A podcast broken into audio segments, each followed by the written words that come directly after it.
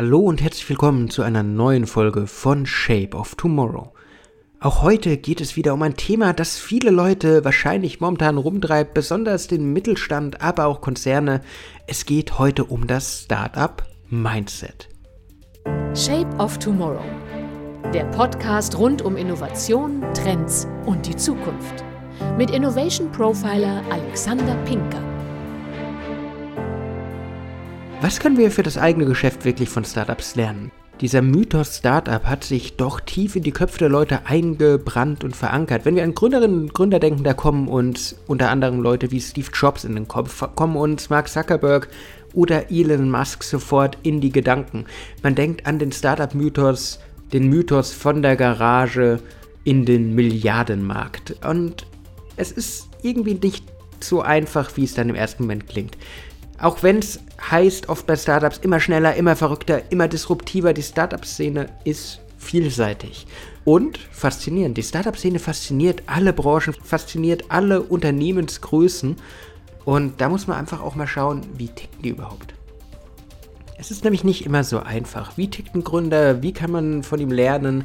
In Deutschland starten jährlich über 300.000 Gründerinnen und Gründer in die unternehmerische Selbstständigkeit. Startups verwirklichen innovative Ideen, fördern damit Fortschritt, Wachstum und Wettbewerbsfähigkeit. Und es gibt einen Grund, warum es so viele Fördertöpfe für Gründerinnen und Gründer gibt. Und hier mal ein paar Fakten.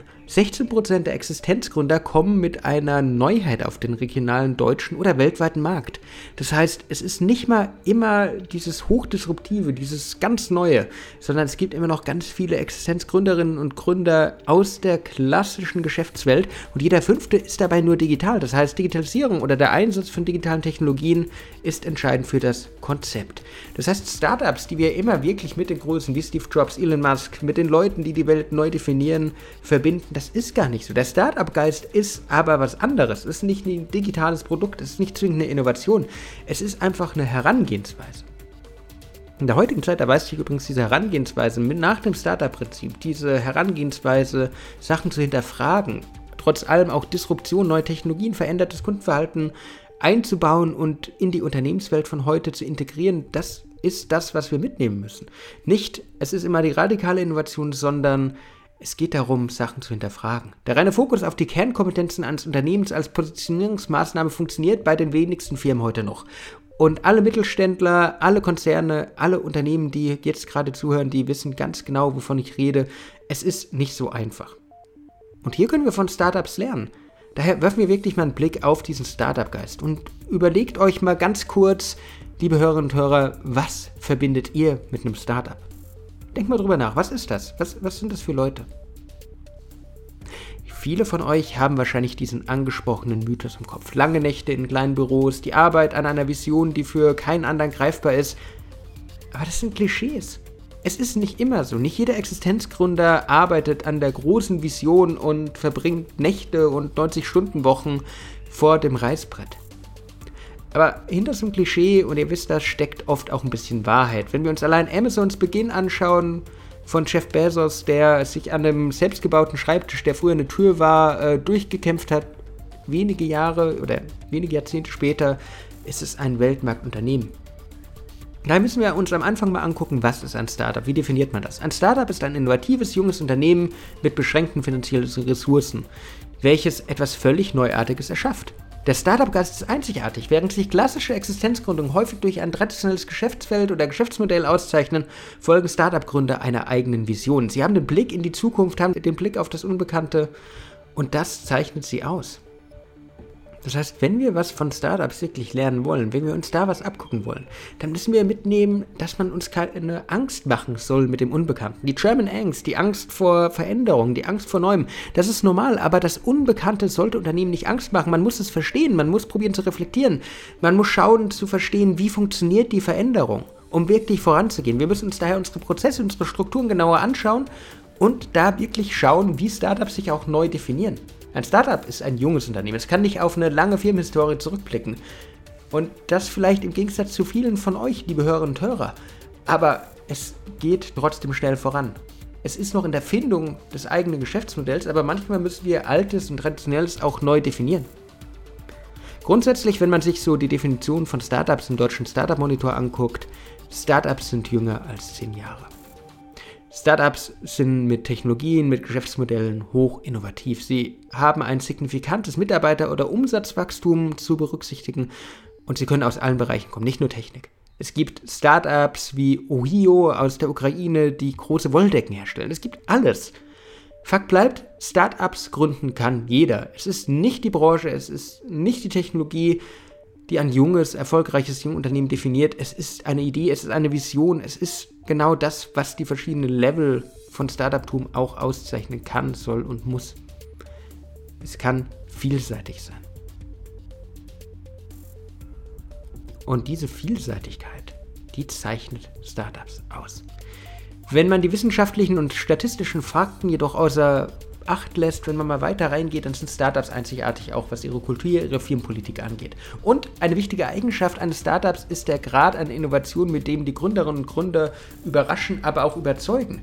Die Leute, die uns bei Startups in den Kopf kommen, Elon Musk, Steve Jobs, Mark Zuckerberg, die können überzeugen, die können ihre Vision verkaufen.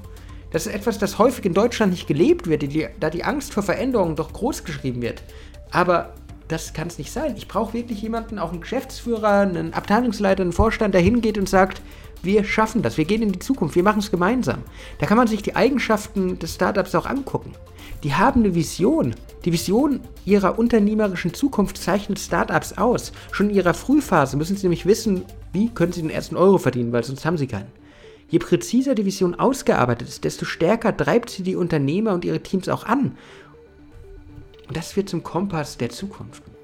Auch die Ziele, die sich Startups setzen, sind einzigartig. Startups verfolgen ein festes Ziel. Sie möchten etwas schaffen, was die Leute auch wirklich nutzen werden.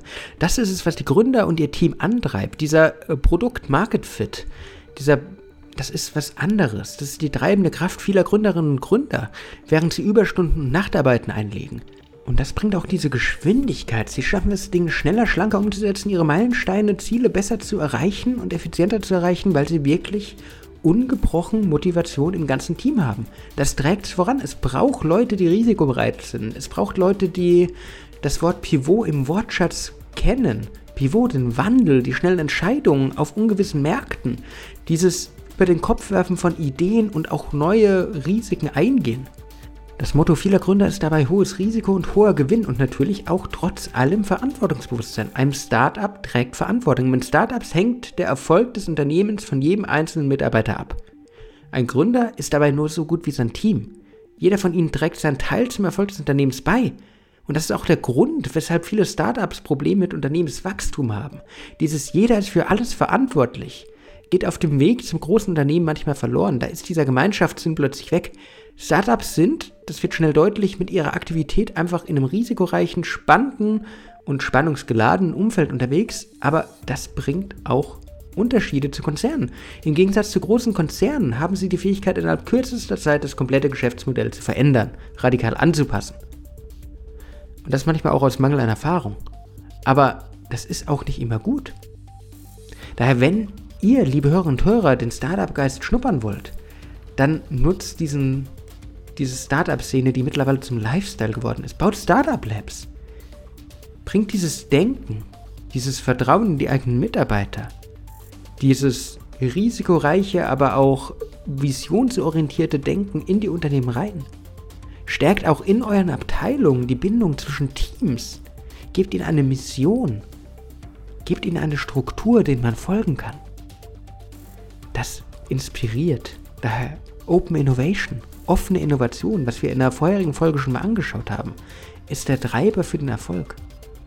Ja, ihr braucht ein Team, das Risiken eingeht. Ja, ihr braucht ein Team, das anders denkt.